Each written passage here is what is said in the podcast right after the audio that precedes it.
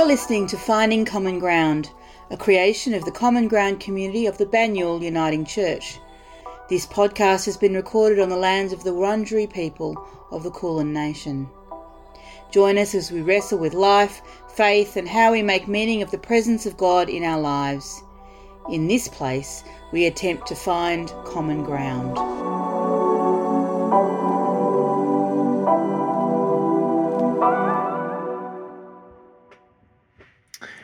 Welcome to episode six of Finding Common Ground. This is our little podcast that we're doing from the Banyule Network of Uniting Churches. Uh, we're particularly doing season one around the season of Lent in 2022. I'm joined today by Sandy Brodeen. Hi. And David Landis Morse. In an equally high pitched hi. Thank you, David. Thanks, Sandy. Anytime. This week we're looking at another passage out of Luke and it's in uh, chapter 19, 28 to 40. This week, uh, if you're following the Lenten uh, calendar in your churches, it's probably known as Palm Sunday. So this is the reading that underpins that. But there's an intriguing difference between the Sunday we call Palm Sunday and the reading we're going to bring for you today. So listen carefully as David reads us from Luke. After Jesus had said this, he went on ahead, going up to Jerusalem. As he approached Bethphage and Bethany at the hill called the Mount of Olives, he sent two of his disciples, saying to them, Go to the village ahead of you, and as you enter it, you will find a colt tied there, which no one has ever ridden. Untie it and bring it here. If anyone asks you why you are untying it, say, The Lord needs it. Those who were sent ahead went and found it just as he had told them. And as they were untying the colt, the owners asked them, Why are you untying the colt? And they replied, the Lord needs it. They brought it to Jesus, threw their cloaks on the colt, and put Jesus on it. As he went along, people spread their cloaks on the road. And when he came near the place where the road goes down the Mount of Olives, the whole crowd of disciples began joyfully to praise God in loud voices for all the miracles they had seen, saying, Blessed is the King who comes in the name of the Lord, and peace in heaven and glory in the highest. Some of the Pharisees in the crowd said to Jesus, Teacher, rebuke your disciples. I tell you, he replied, if they keep quiet, the stones themselves will cry out. Hmm. So, what was odd about that passage? Well, I'm not sure that David said Bethphage correctly, but I'm willing to learn. Whereabouts are we, Sandy? Bethphage and Bethany? Are we just outside Jerusalem here or fair way? How well do you know you? It's like the next, it's like the village just outside the walls of, you know, spitting distance. Yeah, nice. So a lot of the locals would be in and out of Jerusalem all the time. It's an easy, easy walk in. Mm. So last last week when we had the reading from John, and I've just said, let's be really careful not to confuse the Gospels. Um, the the episode from John's Gospel we had last week with Martha and Mary and Lazarus who'd risen from the dead. They live in Bethany. It's that same little town just outside.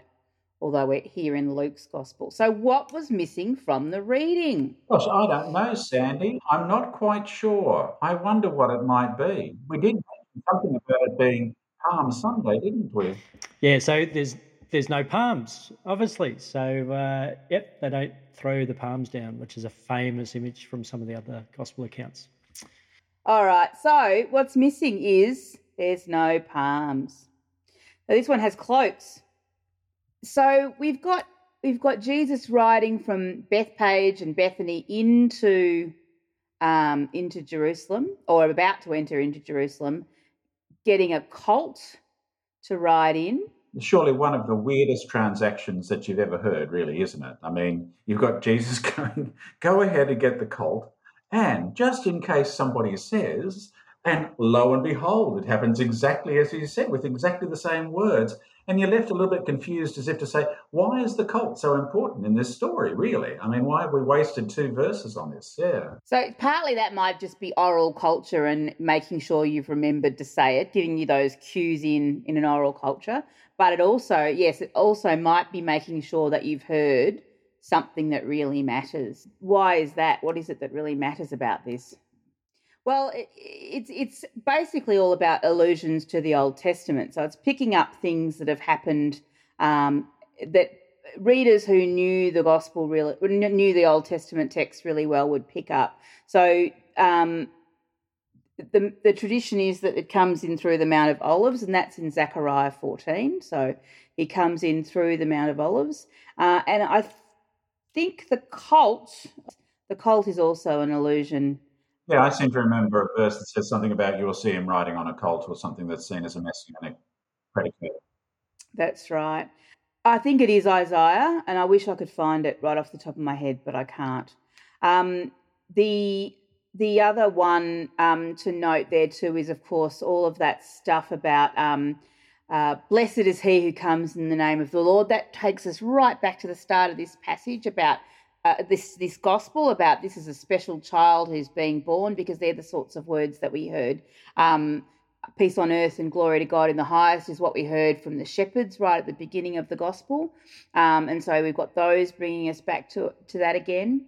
Um, and blessed is he who comes in the name of the Lord, um, reminding us of Psalm 118. So there's a number of kind of, um, they're not just said accidentally, they're not just picked up, they're there to kind of remind you that this is a special moment where um, things that happened in the scriptures are coming coming to fruition. Uh, you know, it's it's a it's a fulfillment of what was said both in the Old Testament and at the beginning of this gospel. Yeah, it quickly looked it up. The joys of having the Bible on your computer. Um, Zechariah 9 9 is um, Shout, daughter Jerusalem, see your king comes to you, righteous and victorious, lowly and riding on a donkey, on a colt, the foal of a donkey. So I have marked enough exam papers on this passage in my time. It tells you I do not remember numbers because I really should have known that. I've marked it so many times. Beautiful. So Zechariah 14 is the Mount of Olives, and Zechariah 9 is the colt.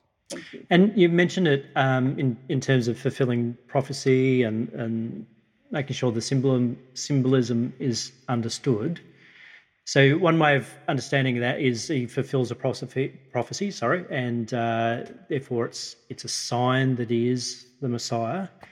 Um, but the other way to read it is that we're positioning Jesus as a as a, as a Messiah, um, and Luke is a particularly political uh, gospel. We see a lot of Herod, we see a lot of Pontius Pilate, we see a lot of different factions. And so slotting Jesus in and where he fits among all those factions and how they, they react to him as factions. Do they accept um, the messiahship? Um, do they have their own spin on the Messiah that they're pushing back with, um, and those kind of things? So uh, we can take it as, hey, here's a cosmic sign that Jesus really was the Messiah. Or I think maybe more the intent of Luke is to say yes, Jesus is a Messiah, and these are the these are the people who accepted it. These are the symbols that everybody understood. Um, everyone in Jer- Jerusalem recognized Jesus as a Messiah, you know, and and sort of positioning where everybody stood on that really uh, political issue, as, as, Luke would have it. Yeah, so they're trying. So uh, in either way, either way you read that, they're trying to key us in and make us notice this isn't just any ordinary story about some dude riding on a donkey. Mm. This is this is a particularly important moment. I think the other thing you said there that's really important is it's both political and and spiritual. So I, I was at something the other night with someone who was really, really un, un, not wanting to see this as political at all, but I think it's really important that we see it as both. You know, there, there's an expectation on the part of um, of the Jews that there will come a Messiah who will save them from the Romans as all of this is going on.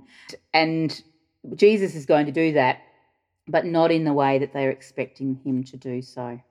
Yeah, one of the things I really noticed um, taking to, to let you know that I do listen to what you say, Paul, uh, was to actually read the whole chapter and the the um, you know the, the the stories that come that lead up to this. You're talking about how political it is. I mean, the story right before this is this phenomenally political, you know, little story of, um, uh, you know, well, they call it the, the, parable of the ten minas in my particular translation, but it's basically about somebody who goes to become a king.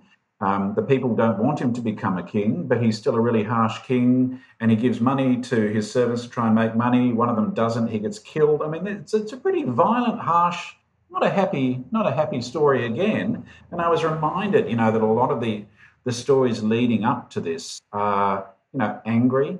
Um, they're they are violent, and in this particular case, they're very political. You know, um, it's and I found the end little bit here where it says, um, you know, tell that to everyone who has more will be given, but for those who have nothing, even what they have will be taken away. And then just to finish off, those enemies of mine who didn't want me to be king over them, bring them here and kill them in front of me. I mean. there's not a lot of God's grace in, involved, you know, in, in, the way we would traditionally see it. And as a story leading into something that talks about Jesus being king, this is a really interesting choice. So he's not going to be the kind of king that he, they expect. What kind of king is he going to be? Yeah, uh, yes, well, that's right. He's he's reinterpreting kingship. I, I get that, but there's also some really interesting stories that are not as nice as we would like them to be. No, absolutely. And I think that, that for me is the, um, you know, so often we try and make nice stories out of what is fundamentally something that is not designed to make nice. They have a really different understanding of what we call religion. They probably didn't call religion, it was just life. Uh, so we've probably reduced religion sits as sort of an alternative to philosophy, and they all sit there as sort of adding a bit of meaning and and pep and stuff um, to your life. And the given is that you're going to live your, your normal life. You're going to be a good citizen, behave yourself, etc. I'm simplifying it a bit, but that's sort of a, a modern Western mindset. Whereas for these people, their collective loyalty to God was the very core of their existence. Um, and everything flowed from that. Now, we see that as being political because they have this collective loyalty that they're trying to debate and work out what's the best way of, of forward. And so to us, it seems really political. They're talking about who should do what, who should be made to do what, how they're going to make decisions around um, cultural practices, economic practices, all the rest of it. But they don't necessarily see it's political. It was just that was that was life. Is collectively they always every day have to understand. So the sacred secular. Yeah, they have to understand how they're collectively going to live out that loyalty to God. So Sandy, you were going to say about the sacred and secular kind of dichotomy there. Uh, so, so we have this thing about sacred and secular divide, don't we? And we say things like, you know, religion has no place in politics, as though you can separate your religious mindset out from your mind, the rest of your mindset. And and as you say, that's complete, completely impossible in in this worldview. And and I I I guess I find it hard as a Christian too. But I I think we end up in that place because of the way um, well, a lot of Christians have behaved in the public in the public arena, and probably not surprisingly. But but it's really important to notice that your public, your your private, um, you, there's no private uh, internal faith that's about my soul here. This is about outplaying for the whole of the community, salvation for the whole of the community.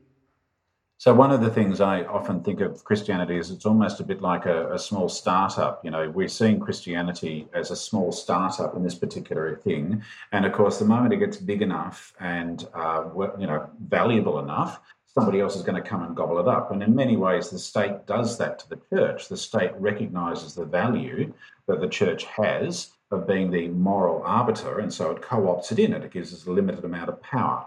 And, and in a way, we see this sort of stuff happening here. We see um, we see the, the, the, the, disciples of Jesus.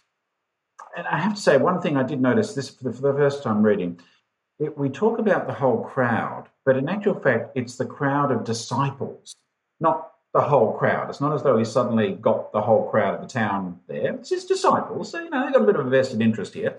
Um, and they're the ones that are cheering him on. And then you've got the Pharisees going, actually, you know, it may not be politically astute to go riding into, you know, Jerusalem, which is occupied by the Romans, screaming, hey, here comes the Messiah, you know. Now, in actual fact, we say, we, we often hear this and think the Pharisees are being curmudgeonly and, and, and grumpy. In actual fact, they may have just been fairly politically astute and saying, you know, you're a bit of a uh, not not the best political move here, and maybe actually meaning it in a caring fashion. Um, so again, you see this interplay of of how we see this. But you're right, Paul. We don't necessarily see it in a the political thing. We see it in terms of Jesus being the the religious Messiah stuff. David and the kind Pharisees. Um, So that's another thing that's different across all the accounts is who these um, who these who the crowd is. You know, is the crowd everyone? Um, there's one of them that where the suggestion is there might be, you know, the emperor coming in from the other gate or the representative, the, the governor coming in from one gate and he's coming in from another. This one has it that it's the disciples that are around. So that's another thing that isn't isn't exactly the same across the three. Um, and the other thing I wanted to just say uh, that that's different. So we talked about those two stories, David, that you noticed came before and why they might be there. In Matthew and Mark, you've got two stories about um, blind men. Um, so blind and seeing. So you've got that thing about it, you know, who can see and who can't see, which is a really important metaphor that runs across all four gospels. So that's, you know, who can see, who can't see. And here he comes in what are we seeing? You know, are we what's different about this day and what we'll see later on? And John, if you remember back to last week when we had that story about Martha and um, uh, Mary and Martha and Lazarus at his house, you notice that at the end of it, it said something along the lines of, "And now the Jews decided they wanted to, to kill him, or the Pharisees were now out to kill him." So. In, in that one, it's it makes it really clear that the relationship between the Pharisees and the Jews is at its kind of critical moment of complete breakdown. Um, and and riding in is going to mean nothing but you know his death. And in many ways, it's quite a sad conflict between the Pharisees and the early Christians in hindsight, uh, because they're all motivated by loyalty um, to God. Um, in many ways, they should all be on the same sides. Um, one of the things we find out in um, in John's, like back just jumping to John's gospel again, is at the time that this is being written down, um, what's happening is that the Jews are actually finally being kicked out of the temple. So in about 70 CE, uh, the Greek word is aposynagogos. So they're being kicked out of the temple. Um, and so what's happening is this is at the moment that that's actually going on. So that's why these, you know, it, it, it's often seen as being a bit anti-Semitic, John's Gospel, because there's all these sort of things about the Jews did this, but it's really about helping that early community understand how they got to where they got to and that there is life for them as Christians once they can no longer worship in the temple. Because for the very earliest Christians, they continued to worship in the temple probably for the first 30, 40, 50 years until they got kicked out of the temple. Um, so it's about saying, well, now we no longer have the temple. And I think in, you know that that is that's important to note because your final verses here are not ones that we necessarily highlight but this whole concept of this, um, you know, foretelling the concept of, of the destruction of the temple, um, which again doesn't necessarily really doesn't impact on us in the same sort of way. But you know, verses 41 to the end of 44, you know, has this whole concept of Jesus weeping over Jerusalem and, and the temple. And for a Jew, that immediately locates Jesus as somebody who cares about something that is deeply important to the Jewish people. Um, for us, it's just a, well, whatever, you know, it's another verse there that talks of, or we might see it as a, as a prophecy or whatever, but we don't get that this is actually a marker of something that, that, that, that tells us that Jesus is deeply Jewish um, and locates a sense of identity and that he, he feels very deeply.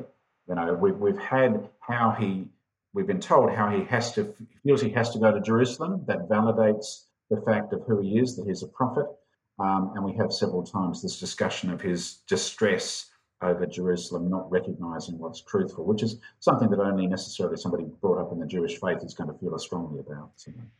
That was a good point, David. Well, uh, we leave on that high point this week with um, with the crowds crying, Blessed is the King who comes in the name of the Lord, peace in heaven and glory in the highest heaven. Something's about to go go down. If if it were silent, the stones would shout out, Something's about to happen big time in Jerusalem. So thank you for joining me today, Paul and David. You're welcome. Thanks for having us. Thank you. And if you'd like to uh, find us on Facebook, you'll find us at Common Ground Heidelberg or you can like us on the Banyule Network of Uniting Churches Facebook page, or um, you can uh, subscribe to this podcast on Spotify or wherever else you get your great podcasts. And please let your friends know about us. Um, we're steadily getting more listeners each week, but it's wonderful to see uh, and hear from you. What you've liked uh, and how you'd like to engage about these readings going forward. Bye.